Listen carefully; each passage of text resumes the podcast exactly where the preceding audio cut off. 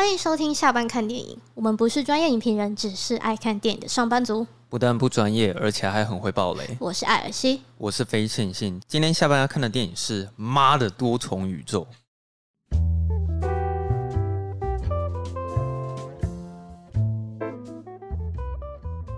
我们今天要来讲《妈的多重宇宙》。啊，你一开始看预告片的时候，你就很想要看这部电影吗？其实我一开始原本有点。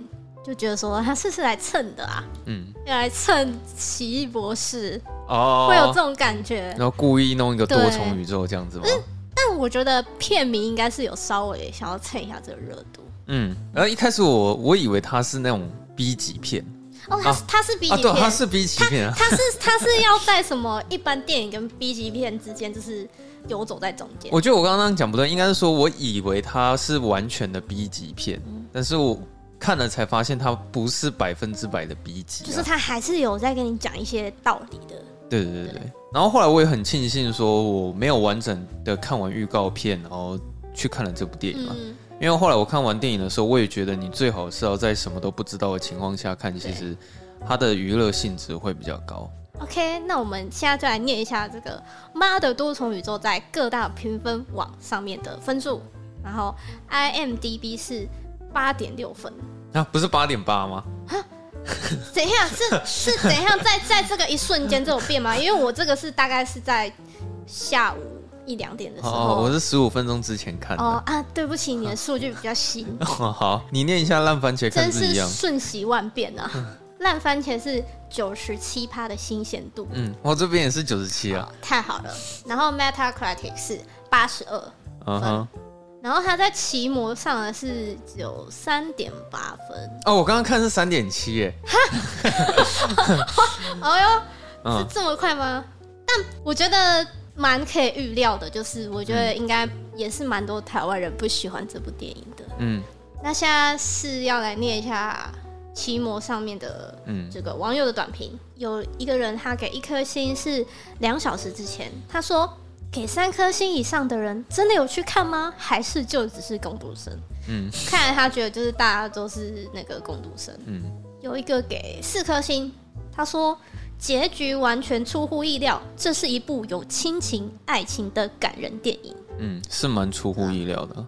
嗯其实蛮多人都是给那种两颗星、一颗星的啊。这边有一个人给一颗星，嗯，然后他说不会想二刷的电影，很吃电波，虽然看得懂，但拍摄手法太跳，很难融入剧情，无法接受热狗。我觉得热狗蛮好笑的哎，哦，我也觉得热狗蛮好笑，我觉得超好笑，只是稍微恶心了一点吧。而且你知道他们那个官网上面有在卖那个热狗手套吗？嗯，有啊，您上次有传我有看到，超好笑，热狗手套。好，有个给四颗星。他说：“妈的多重宇宙总共有三个阶段，第一个阶段让我想了解这是什么样的故事，然后他觉得不错。嗯、第二个阶段开始天马行空，宇宙摇，手指宇宙，尤其是石头那边，我笑翻。最后还来个 END，会让你觉得 What the fuck 到底在干嘛？然后第三个阶段就开始进入爱的真谛。”这部戏的感想，我想没人觉得是普通，不是妈的多重天堂，不然就是妈的多重地狱。嗯，其实他这一串留言讲的是还不错了，嗯，他讲的还不错，嗯，还蛮浅显易懂的。那我再念一个五颗星的好了。他说评价相当两极的一部电影，但对我而言，除了很跳跃的编排外，剧情跟演员演技都有很高的评价，部分桥段还蛮好笑的，剧情也相当出色。唯一美中不足的是，真的剧情描述很乱，跳来跳去。但是这也许是导演故意安排的叙事剧情的方式。哦，其实我到后面也会有微微的觉得说有点太跳了，就是你要很快的，就是去理解，就是现在是哪个宇宙，然后现在是在干嘛。嗯，对。那我相信他是很有逻辑的在剪辑啊，只是观众的。反应速度不一定跟得上他的那个剪辑，就是我觉得他其实一下子给你的资讯量还蛮大的，从、嗯、后面开始瞬间变得很多这样。好，那就是听到这边呢，就是请大家就是可以动动手指头到 Apple Podcast 帮我们评分一下，然后评论一下这样子，五星留言，没错，关注我们，然后呢就是也可以赞助我们啦，嗯，对。哎，我最近看到一开始有有一些人愿意赞助我们。哦，对我我这个这个我正想说，我想说等我们今天新的讲完之后，我们来讲一下说这些赞助我们的人都给我们什么样的留言。嗯，对，我们来朗诵一下。嗯，对，然后顺便让大家知道说，哎。就是如果赞助我们的话，我们就会念你的留言哦。嗯，对，我们做了一年多的 podcast，然后到目前为止，赞助终于有累积到几百块钱了。没错，我们实在是很感动，很感动，痛哭流涕。那先来讲一下，就是说《妈的多重宇宙》它的这个制作公司是叫 A 二四啊。嗯，应该你应该知道吧。对啊，他们其实蛮多那种比较偏原创性或是独立电影的。对，像有人造意识。然后月光下的蓝色男孩，还有淑女鸟等等，都是他们家出的。那这部电影的他他是采双导演的，啊，嗯，然后他们两个导演叫做双 Daniel 组合，就是他们都叫 Daniel。嗯，他们上一部电影还蛮有名，叫做《失控的奇幻旅程》。嗯，那部我没看，没看，是那个 Daniel 雷德克里夫演的，就哈利波特。嗯，对，是他演的。哦，那部听说也是很强，然后也是就是很。脑洞大开，嗯嗯，那时候我看预告片也觉得它就是 B 级片了，但我觉得这部片蛮厉害，其实是它的特效部分。哦，你是说他每次在宇宙摇的时候吗？他对，每次在宇宙摇在那里穿梭的时候，嗯，你知道他们特效人员只有五个人吗？哦，我不知道。好，他们特效人只有五个人，而且那时候因为也是疫情，嗯、所以他们几乎是大家分别在家里，嗯，然后把这些特效完成。哦，算是就是分别在各地，然后。在线上一起合作完成的那个特效团队，因为他们的他们的这部拍这部片的预算好像只有两千五百万美金，这么低啊？对，对，所以你看这个呃五个人可能一个人都让三个人用这样子，嗯哼，对。啊，他们双导演是兄弟吗？不是，还是他们是没有任何关系的嘛？对不对？就是刚好都叫 Daniel，嗯哼，对，哦。我我想要特别提一下，就是说，呃，我有看一个影片，是说他们在制作那个秀莲，哎，他叫什么名字？呃，对，他叫秀莲，吕秀莲，他叫王王秀莲。Uh huh. 秀莲他在那个宇宙摇在穿梭的时候，他们是怎么拍那个画面的？嗯、uh，huh. 他们就是请那个在一个绿幕面绿幕面前，他们的绿幕不是那种真正的绿幕，嗯、我记得他们的绿幕好像是就是那种真的超简陋的那种绿幕。因为他们要压低那个成本，嗯、然后他们就请那个杨紫琼在那个绿幕前面，然后用慢动作的方式。我现在在这里演，观众也看不到啊。好，没关系，你演给我看。就是用慢动作的方式这样波动，就是摇摆自己的双手，然后张开嘴巴，然后就是呈现他很像在宇宙摇那种感觉。嗯。然后之后进后置再把那个速度调快。嗯。然后就有那种他一直在后退的感觉。哦。然后他的那个后面的绿幕的背景就是。导演他们平时在走路、在逛街的时候，他们就会拿着相机，或是 GoPro 或是手机，他们就是拍摄街景，嗯，然后就是走路的画面，嗯，然后就放到那个背景去合成，对，去合成，然后左右两边呢就用，好像我记得是用很大的 LED 面板，然后。呃，创造出那种很像有那种光很快速在跑的感觉哦，然后就把它全部合成在一起，哦，然后就变成这个宇宙摇的特效。怎么听你这样讲，感觉他们特效好像也是蛮克难的吗？对，就是我觉得有种那种学生制片的感觉，嗯，就是因为我们钱很少，然后就是只能用这种很克难的方式，然后去完成作品。嗯，可是我在看的时候完全看不出来它是两千五百万的的预算呢。我觉得效果很好。对啊，我觉得效果不错啊。嗯哼。再来来讲一下这个演员的部分，杨紫琼相信大家应该都很熟悉。嗯，那他其实他这个秀莲这个名字，他是在致敬他在《卧虎藏龙》里的角色。嗯，这个我知道。啊，你有看过《卧虎藏龙》吗？没有，没有。我真的不应该。他打的很好，对啊。对啊，所以我觉得他之前累积那些武打片的那些。功夫那些底子，就我觉得很好的运用到他在这一部里面。这可能也是为什么当初导演想要找杨紫琼啊。嗯，我我在看一个访谈的时候，杨紫琼她后来讲到哭哎、欸。啊？他说她那时候她看到这个剧本的时候，然后她就说他觉得这是他等了好久的剧本。哦，是哦，嗯、他原本就很喜欢这种。对他，他蛮喜欢，因为他觉得说，就是这个剧本能让我有机会，就是跟我的粉丝、跟我的家人、跟我的观众展现我的能耐。嗯。因为终于有人知道说我有能力达成这些事情哦，对，所以我觉得这应该也算是他的一个里程碑吧，就是，嗯，可是我当初还是很讶异，说为什么杨紫琼会去接这种片？就是啊，里面的确有一些蛮荒谬的剧情，好像跟他的调调不太符合。哦，对啊，跟他以前的那些风格其实都蛮不一样的。然后再来是那个威门，威门他是关继威，然后他就是其实他吸引了二十多年。哦，对，他上次上次在大荧幕前已经是二十年前的事情了。我觉得他看起来很像是年轻的成龙哎，你会这样？好像有一点这种感觉哦。对，因为他后来是转型变成特技演员，嗯，所以也他有一些武打什么的，应该本身就很厉害。对，从那些练出来。然后我也是在看幕后，就是有说，因为他已经很久没有在大荧幕前面现身了嘛，所以就是他想要做到最好，所以他就有去找一些老师，来就是加强他的不管是演技还是声音什么的。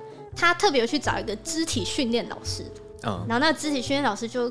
就跟他说，因为他在这里面不是有分别有演三个不同的威门嘛，嗯，分别是比较可爱的那个王先生威门，嗯，然后还有那个阿法威门，嗯，然后跟在那个很像王家卫电影里面的那个哦，对啊对啊，比较成功的那个成功人士威门，嗯，对，然后肢体训练老师就跟他说，哈，就是这三个威门分别是三种不同的动物，普通威门是松鼠，嗯，然后阿法威门是老鹰，嗯，然后这个成功人士威门是狐狸。所以他每天都在他家里跑来跑去，然后就是一下演松鼠，然后一下演老鹰，然后一下演狐狸。哦，这是导演的意思吗？没有，是他是他去找肢体训练老师。哦，他这样比喻。对，他这样跟他比喻，然后让他去揣摩不同版本的威门，我觉得蛮有趣的。嗯。然后再来是女儿，然后女儿她是史蒂芬妮徐。其实这个我看维基百科是说，本来奥卡菲娜也要演出这部电影。嗯。但是因为档期的问题，所以他就是退出。哦，所以原本是奥卡纳菲要演这个角色。就是我，我想原本应该是奥卡菲娜可能要演女儿这个角色。嗯。但我觉得 Steven 徐她也是演的也是蛮出色，蛮让人印象深刻的。嗯，其实我是觉得，如果我是制片方啊，或者是美美术方，我一开始看到这个剧本，我应该会疯掉，因为我在看这部电影的时候，我发现那个场景实在是太多了。我甚至觉得他有没有可能比魏斯安德森还要多？而且你要想，他们是在疫情期间，嗯，对，所以他们其实有很多场景是分开拍的。哦，就像有有一幕是那个秀莲跟威门他们在那个车子里面，那个时候秀莲刚就是进入那个多重宇宙，他不是在那边跳来跳去啊？他在跟那个国税局的那个嗯工作人员在打那边，他不是跳来跳去吗？对啊，那边好像是分开演的。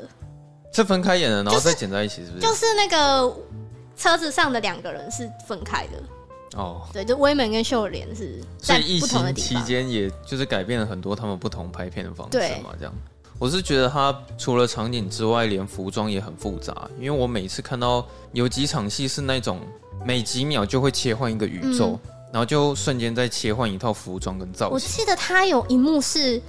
应该是在比较后半段，是他一直狂跳的那边，嗯，对啊，大概只有零点五秒吧，嗯、他就换一个背景那边，那边我非常希望就是可以试出就是照片版，嗯，就是因为我总觉得里面可能插了很多很恶搞的东西，哦，就甚至还有动画版本，嗯，可是因为速度太快了，所以看不太清。对，就是我很想让他们可以试出那个照片版，然后让我可以欣赏说，哦，他们就是在每一个画面中。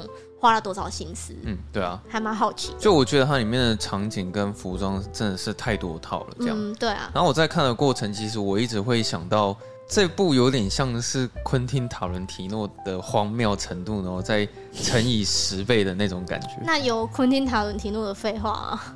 呃，也是有，可是我觉得他整个荒谬程度是比昆汀还要严重很多的那一种。嗯、这样，你知道他荒谬到你本来可能很理智。可是你看到那么荒谬，你就是就是你渐渐会说服自己。嗯，对啊。其实你在观看的过程是很入戏的，就你就觉得说、嗯、，OK，好吧，就是你要这样玩，就是既然你有那么荒谬，嗯、那我就看你能够多多荒谬嘛，这样子。嗯，那、啊、因为其实我最近有在跟朋友在聊到这件事情，就是他有在跟我说，现在电影其实都很老套这件事情，这样，嗯、比如说什么铁达尼号啊，或者是他甚至就连觉得《银翼杀手二零四九》也都是老套故事。嗯那我就说，既然这样子的话，你有觉得哪一部电影是不老套的？然后他想了一下，他就回答我说，他觉得昆汀的电影都不老套。那我就说为什么？然后他就讲，因为你在看昆汀的电影的时候，你永远不知道他接下来要干嘛。然后你不觉得你在看《妈的多重宇宙》的时候就是这种感觉吗？对，就是你根本不知道他下一秒导演他到底要干嘛。哎、欸，真的真的、啊、有这种感觉。所以我是觉得说，以近期来讲，它真的是一个超级不老套的一部电影，嗯、就是跟其他那种主流电影很不一样。然后再来是我蛮佩服他们那那种胆量，敢去制作这种电影吧。其实我觉得，如果你是制片方，当初你拿到这种剧本的话，你可能会有一种预设，是说这部电影可能会很难卖，或者是如果你行销没有做好的话，它有可能就真的会变成是一部小片，然后甚至它上映的时候也不一定会有人知道，嗯，然后默默下档这样。那我也感觉得出来，其实制片方也很让导演愿意去玩。这些东西，嗯，然后导演他也很尽可能的把他所有大胆的想法全部都放在这部电影里面，有些甚至我觉得太大胆了，对，就是会甚至会超乎你底线的那一种，比如说。里面有几个桥段可能是屌打别人啊什么的，嗯、对，就对 有想起来突然觉得有点好笑。有几个人突然被屌打嘛？对对，然后那时候看的时候我可能也笑不出来，因为他那个已经完全超超乎我的那个底线了，就是想说哇靠，这已经荒谬到成这个程度了这样子。嗯、可是其实你在看的那个当下觉得很嗨，对啊，我会觉得说他整部片的起承转合其实是非常的明显的，虽然它是一个很荒谬的一个故事。你会觉得说他很闹，但我必须要说，我觉得他在剧情上面的编排其实他是非常谨慎，而且他是很很工整的一部电影。就是他其实是有一个很主要的剧情啊，然后我因为我觉得说，虽然他是叫妈的多重宇宙，但他主要还是其实在讲秀莲这个人和他的家庭，以及他怎么跟他身边的人相处。嗯。就其实导演他不是在乱拍，对虽然你在过程中你会看到很多很闹的那些场景跟桥段，但是他其实是很认真的在跟你讲一个故事这样子。嗯、然后我对于这部电影比较觉得不是那么满意的地方是最后结尾的地方，我觉得有点太长了，起承转合最后的合我觉得有点太长了，因为像前面前面的起就是在讲说。先让你介绍那些所有的基本的人物，还有他们的场景跟年代的设定。其实我觉得前面他是真的用很快的速度就让你知道说现在主要角色有谁。但我其实很喜欢他的起跟承，嗯，就前面我觉得都做的不错，嗯，对啊，而且他一开始的时候，我一直看到那个杨紫琼，嗯，他很忙碌，对，就是他瞬间有一大堆事情要去顾虑，然后一有时候会把三四个话题全部混在一起讲。可是虽然你可能不一定跟得上那个台词的速度，可是我在看那个桥段的时候，其实我是很入戏的状态。就是我可以感觉到说，哇，他现在是很忙碌，嗯，然后他有好多事情要处理，对对。然后我一直有感觉出来说，好像导演有有一点想要告诉你什么东西，有点像是暴风雨前的宁静嘛。就你觉得好像事情看似很单纯，都是在一个破洗衣店里面发生的那些日常，嗯，但你感觉出来好像之后会。发生一些很不单纯的事情，这样。嗯嗯、那他其实，在前面很扎实的去告诉你说，哦，现在的角色可能有杨紫琼、威门，然后还有阿公，然后他的女儿，嗯，然后他们的场景什么的。然后接下来他的城就是在讲说，他们去报税，对，就是你是报税吗？呃，算是报税了。嗯、就是他第一次让你看到他们多重宇宙的样貌。嗯、因为其实我觉得他这样做是很聪明的。他前面先很。谨慎的告诉你他们的这些设定是什么，然后慢慢一步一步的让你循序渐进去体验说他们多重宇宙的感觉。哎、欸，那你有发现，在监视器里面的威门吗？有啊，就突然他变得身手很好。有啊，哎、欸，那边我觉得，因为我们还不知道后面那个剧情会怎么演进啊，嗯、所以我那边是想，哎、欸，威门是是怎样？他是间谍吗？对啊，他怎么瞬间变？对，他是有什么秘密任务吗？嗯，对。就发现好像不是我想的那样。他前面其实给你的口味都还蛮淡的，嗯，不会太重口味的东西，然后算是一步一步带领你去了解说他这个世界观到底是怎样。嗯，然后他在介绍那些多重宇宙的设定，我也觉得不会太复杂。哦，所以对，你会抱着那种是在看科幻片的态度去看这整部电影这样子。可是我觉得它同时又很荒谬。对啊，因为就是它里面不是说你如果要启动那个宇宙摇的话，它会给你下指令，嗯、然后你就是可能要必须做做一些超级不符合常理或是很荒谬的事情，嗯、然后你才可以开启那个开关。对啊，对，是这个超荒谬。但是我觉得他这个整个桥段上面的设定，我觉得是合理的，但又很荒谬，嗯、但又很好笑，这样就是很好笑。对，因为其实我觉得他是在讲说，你每次在做。任何的不同的决定的时候，他都会去造就另外一个宇宙。嗯，就比如说你现在可能在决定要喝水或是不喝水好了，嗯、这就是会造就成另外一个宇宙所发生的事情嘛。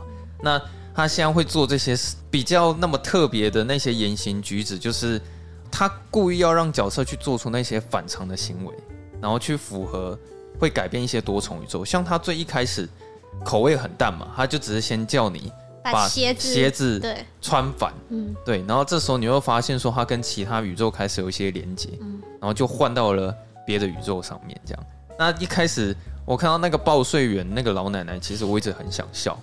哎、欸，你真的一直笑哎、欸！对，我在那边的时候我一直笑。我跟你讲，我我本来觉得就没有到那么好笑，就没有到笑出声的那种好笑。嗯。但是飞仙星在我旁边一直笑，我不知道他在笑什么，就我也变得觉得好像很好笑。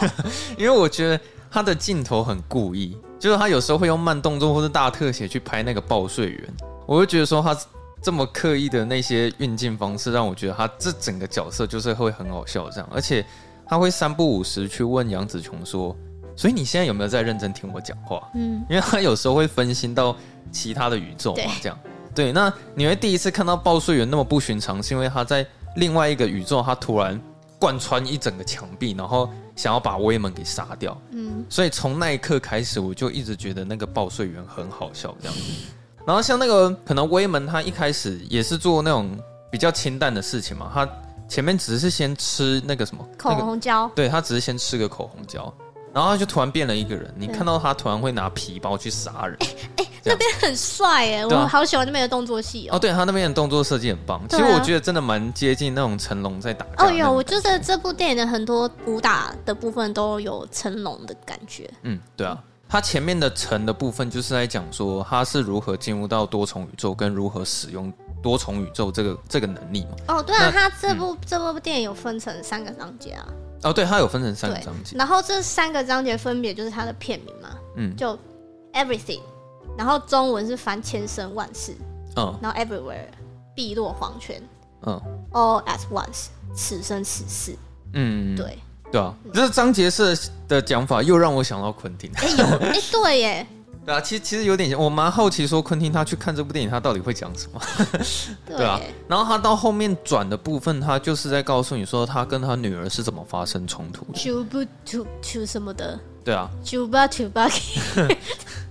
因为其实你会在他原本那个宇宙看到说杨紫琼跟他女儿之间是有很严重的代沟，嗯，就他们可能有一些沟通上的问题，或是感情上永远就是不合。我觉得不是代沟，是而是很多这种。你知道亚洲家庭，嗯，对他们就是对小孩，就是明明是想要关心你，可是嘴巴说出去就是说，哎、欸，你胖了，你不要再吃太多。但可能其实只是想要问候你，但是那个方式用错了。对啊，对。所以我觉得我们亚洲人嘛，我们亚洲人的父母可能会常常表达他们爱的方式，只是他们有时候表达那个方式不一定会是小孩所喜欢的，嗯、这样。像他前面有一个表现最明显的地方，就是他女儿，他是喜欢女生的，对啊，他女儿是同性恋，嗯，但他在这件事情上面很难去支持他女儿，因为包括连他的他的爸爸，就杨子琼的爸爸公公，也很难接受这件事情，嗯、对。可是后来发现。公公其实 很好，就接受这件事情。对了，后来了，后来了。顺便讲一下，那个你看到那个公公，他突然变成多重宇宙的时候，那个是超好笑的一件事情。超好笑。对，因为他反正就一步一步把每一个人都变得很不像话了。就是公公就突然，你知道，就突然就是会走路了。嗯。然后就是还就是脑袋超超级思绪清晰。嗯，对。然后后来你可以了解到说，他女儿为什么会变成这个样子，也是因为在其他的宇宙里面。他妈妈也是对他女儿施加了很大的压力，嗯，在他身上，就是不管在哪一个宇宙都是，结果就造就说这整部电影里面的大魔王就是他女儿。他女儿第一次现身的时候，我也是觉得蛮荒谬的，因为他会用出很多很那种花俏的招式，嗯，或者是有一些很花俏的特效，嗯，我在看的时候，我就觉得整个很目不转睛，你知道吗？就会享受说他那种视觉效果，可是同时又很荒谬，然后同时又很好笑，可是同时又好像有点认真的想要再跟你说什么。对对对，就是各种，嗯嗯，对啊。然后前面的时候，杨紫琼一样也是英雄旅程的召唤嘛，嗯、就他会一直跟你说他不是那个 the one，对，对，他他不是那个救世主，嗯，对，然后他慢慢会去接受这件事情。那最后和的部分，它其实就是在讲杨紫琼如何跟女儿和好这件事情。然后我对于和的部分比较没有那么满意，是因为它真的太长了，嗯、就是它其实真的用很多的方式去比喻他们两个母女之间的关系是什么。嗯、但是有一些地方，我不可否认，它真的比喻的很好了。像其实我最喜欢的地方是他们两个是。回到一个宇宙，然后他们变成石头的那一段哦，那一段，你知道那一段是那个杨子琼他自己说，他觉得这一段我们不要有任何的配音。哦，是他自己要求是是？嗯，他自己提出来，然后后来发现这个效果还蛮不错。啊。因为其实当下的处理方式是很突兀的，在那边上字卡，比如说什么哈哈哈哈哈，嗯，然后或者是你就看到他们两个石头在那边对话。可是现在是王安石，对，有一些。翻译的是还不错，但有一些翻译却造就有很大的问题。好，这等下稍微提一下。对啊，那我就觉得说，虽然他那边表现方式很突兀，可是我看的时候，我却有办法投入感情在他那个画面里面。嗯、他有点在讲说，我们的亲情其实很常会发生这种事情。你们都是亲人，你们距离就是那么的近，嗯，但你们永远碰不到对方，嗯，就。尽管你们亲情是呃每天都是黏在一起，或是有多么的要好，但你们总之就是之间一定会有那那么一点距离感，是你们没有办法克服的。你们也不可能碰得到对方。但我我觉得他后面因为其实讲了很多嘛，包括那个甜甜圈出现啊，嗯，然后呃他们还有不同宇宙的那些设定啊什么，他就是讲了非常多，资讯量很大。那因为其实我前面在看这部电影的时候，我以为就是我只要放空脑袋，然后。把这部电影享受完就好。结果，其实我看到后面的时候，我有一点来不及心理准备，说：“哦，我现在必须要非常专注的去看每一句的台词，然后要一直吸收消化，一直吸收消化。”所以，其实到后面我有差一点跟不上他那个剧情的节奏了。但我有点说不出来为什么。就是即使他可能有一些地方很难理解，但是你在看这部电影的时候，你很有办法投入你自己的情感在里面的角色上面。因为我觉得我们大多数如果不是带入那个他女儿 Joy 的角色，应该就是带入秀莲这个角色。那他最后其实我觉得杨紫琼有办法跟他女儿和好，也是因为就是我觉得杨紫琼也理解了为为什么他女儿会跟他这么有距离感。他可能有理解到说以前对待他的方式可能有一点问题，嗯、因为可能他爸爸当初也是这样对待他的。嗯、他他有点就是。嗯，可以同理他女儿。对啊，所以其实当他们两个和好，然后解开他们心结的时候，我是觉得蛮感动的。嗯、不得不说，整部电影最感动的地方还是威猛跟杨紫琼在王家卫的那个宇宙，王家卫宇宙的那一场戏。他这致敬很多宇宙，哎，对啊，对啊，像那个什么二零零一太空漫游也是，还有料理鼠王。我觉得那个爽超荒谬，超好笑。可是那个是真的超好笑，超好笑。就你最后会看到那个宇宙的那个角色把杨紫琼整个人就是背起来，对，然后去救那个浣熊，然后后来就变成那个杨紫琼背那个人，对啊，然后去救那浣熊。反正就是都很荒谬啊。然后你知道，其实我看那个他们有时候他们他们有剪掉一个宇宙是意大利面宇宙，那是傻小？对。他们就说他们设计一锅会说话的意大利面，嗯，然后杨紫琼饰演意大利妈妈，然后女儿就是那个唯一一个有洞的通心粉，嗯，然后他们两个会在这个宇宙讨论如何放下成见，然后包容对方。哦，感觉也是好像会蛮有趣的，嗯，可能是因为宇宙有点太多吧，是有点太多，没错。因为有人好像数过，它里面总共有十个宇宙，谁谁真的去数？但我觉得其实，呃，他还有有一直在讲一个说，其实。我们这个主要的秀莲，我们在这个宇宙，只是其实他一直觉得说，他为什么把自己活得那么烂？嗯，然后他觉得他一无是处，他觉得说他在这个宇宙一定是最差的宇宙。哦，但是在他就是去呃穿越不同的宇宙，然后就是看过自己每个人人生之后呢，他其实他有发现到说，哎，其实即使我在这个这个宇宙有过着很光鲜亮丽的生活，那、哦、但是总会有一些没有完成的心愿。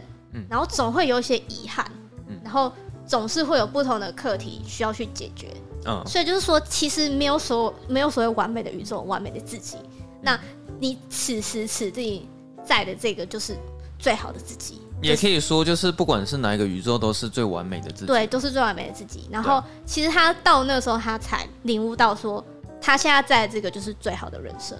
嗯，其对，其实只要有他的家人在就好嘛。其实你讲到这个，我会又让我想到有一段超好笑又超感人的设计是，他前面刚开始在接触多重宇宙的时候，他跟威门讲说：“哦、我现在才发现，你没有你的人生，我过得多好。”对，哇，那一段我快笑死。威门超难过，可是他那时候是，他很感性的在讲这件事情，他快哭了。对他，他是很发自内心，就就是啊，如果没有你的话，对我能过得多好这样。可是你看到后面又觉得这一段很感人，是因为你会发现，不管在哪一个宇宙。就是最终他永远都一定会跟威门在一起，只是方式跟过程跟时间点会不一样。嗯嗯，对。那其实他也是想要跟你讲说，他跟威门在一起，他才是幸福的。我觉得它里面的很多细节，他都有去设计好了，只是可能多少会有点考验那个观众。可是我觉得我比较不理解，其实是那个甜甜圈。对啊，那个甜甜圈我有点，因为我觉得可能他那边真的。其实有说了蛮多解释性台词的哦，对对对，他有说很多解释，就是解释说是是甜甜圈怎么来的，然后什么的，我就觉得有点资讯量负荷太大。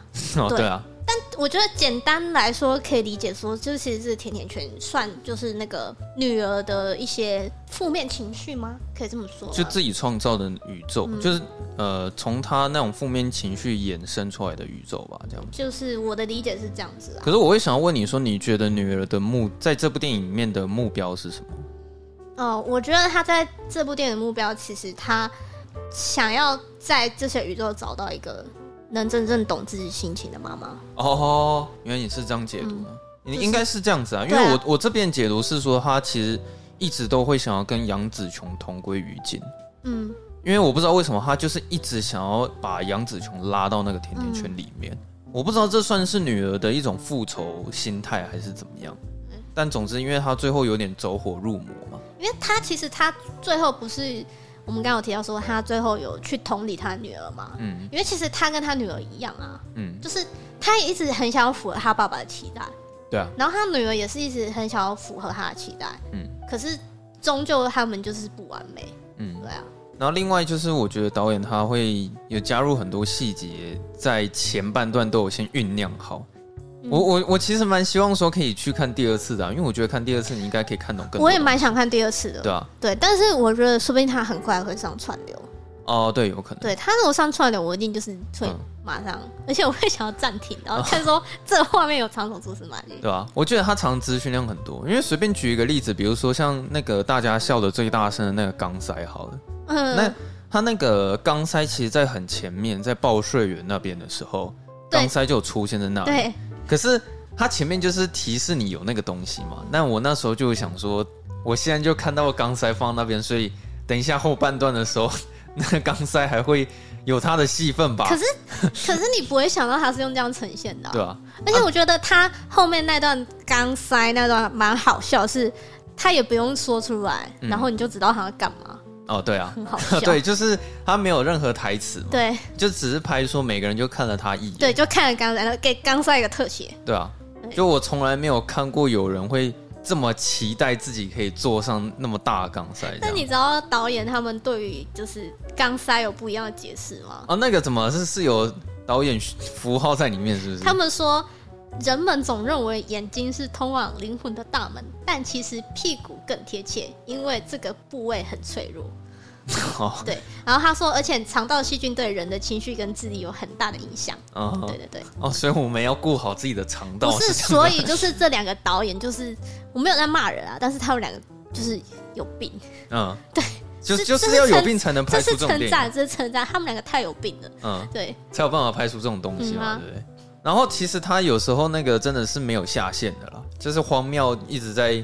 无限上纲，你知道吗？你会不能接受吗？我其实、啊、我其实还蛮能接受的。对啊，我我全部他没有任何一个地方是我不能接受。但我觉得有些人可能不能接受，例如说屌打部分。哦，有有人被屌打可能没办法接受这样，因为其实像钢塞那边就已经很夸张。他除了钢塞之外，嗯、他接下来是他还把那个奖杯整个插到他屁眼里面，所以杨紫琼他一打二的时候，一个是打大钢塞啊，一个是打奖杯，但。那时候你会觉得好笑，就是因为说他们就是插入了那个东西到屁股里面才那么强嘛。嗯。那如果你想要破坏到他们的能力，就是要把钢要把钢塞拔掉，他们就失去了那么强大的力量吗？还有那个洞洞的眼睛啊，我觉得那边是既有点荒谬可爱，但是他好像又有点在讲什么。嗯，因为他其实他他自己戴上那个眼镜之后呢，他其实他好像心态就有点不一样了。嗯，因为他一直都是用一些很强的武打，就是去跟敌人对打嘛。嗯，但是我的理解啊，我是觉得说那个眼睛可能代表的是那个威门跟他威门的一个。价值观嘛，嗯，因为威门他曾经讲过一句话，他就说你要与人为善，与尤其是在这个世道不明的时候，嗯，所以威门他这人的价值观就是 be kind，嗯，对，你要和善待人，你要善待别人，哦，所以。我觉得这些解读都是合理的，所以他就变成说，他戴上那个眼镜有点开天眼，他就可以看到说每个人就是心里想要的是什么，然后可以让每个人快乐的东西是什么，嗯，然后就用这个方法就是去化解这些敌人的招式，嗯，对。但总之，我觉得这部电影它算是以喜剧的方式收场了，嗯、对吧？因为最后他们感情就是算是都解决彼此之间的问题，然后也蛮和睦的、嗯，最后是蛮感人的啦，嗯、尤其是。呃，妈妈跟女儿和解那边，然后中途威门又那个王家卫版本的威门又讲说，如果还有下辈子的话，我还是依然会选择跟你一起开洗衣店跟报税，对啊，哎呦，那句好感人哦，对啊，那一句很感人啊。如果有人跟我讲这句话，我就你知道嫁给他。哦，对啊，这应该算是本片最浪漫的桥段。我是觉得它里面掺杂元素很多，有喜剧的，有严肃的，嗯，也有浪漫的。应该就算是今年，应该最起码会是我前十部喜欢的电影。我也是，嗯。而且我甚至会希望说，他可以得奖奥斯卡最佳影片。你不觉得很闹吗？就是这部电影，如果他入围最佳影片，然后还得奖，嗯、那我会觉得说，也许，也许之后这部电影会影响整个电影圈说故事的方式。你可以看到更多更有创意的题材在电影圈出现。因为，因为我必须就是要说，像。你看，我们最近看的电影就是不是什么小说改编，嗯，就是漫画改编，要不然就续集，对，不然就是什么很大的 IP 的续集，对啊，对，不然就是什么什么什么 Marvel 系列啊，嗯、然后什么 DC 系列啊，嗯、就是我觉得真的现在已经越来越少能够看到这种很原创的这种、啊、这种剧本的电影，嗯，对，所以我也是希望他在明年的奥斯卡是可以。有一些肯定啊，对，可以可以拿到一些肯定。而且现在也很少有导演或制片方敢玩这么大，嗯、这部玩很大。那虽然就是我跟你一样，我是觉得说这部电影就是很精彩，嗯，然后有笑有泪，娱乐性也很够，嗯，这样算蛮爽的吧？笑得很开心吧？啊、我上次笑那么开心，应该是那个花生酱吗？呃，没有啊，那个哦，你说千万别抬头吗？蜘蛛人，蜘蛛人，对啊，但是我觉得。其实并不是所有人都适合看这部电影啊。嗯嗯，我觉得他蛮蛮吃一个点破。可是必须老实说，我我是真的很惊讶，一般观众大部分的人不喜欢。嗯，因为我一开始看完，我以为很多人会很喜欢，因为我我就是觉得说，台湾人应该蛮喜欢这种娱乐性这么高的电影吧。而且大部分的观众也不是那么会去在乎一些逻辑上的问题，或者是。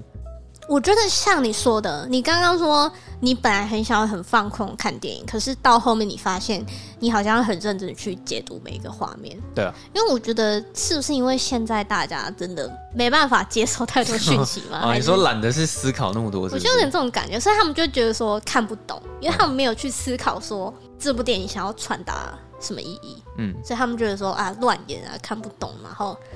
蹭流量啊，对啊。其实我看到有人说他看到一半中途离席，嗯，但我觉得很可惜，你没有看到最后，嗯，你这一辈子就是少了这一部神片了，你知道吗？嗯，就是我觉得你一定要把它看完，然后你才会知道说它完整的故事传达理念到底是什么。我敢说它不会是最完美最好的电影，那当然不是啊，对，但是它一定是。最有印象的那几个，啊，它一定会让你印象非常深刻。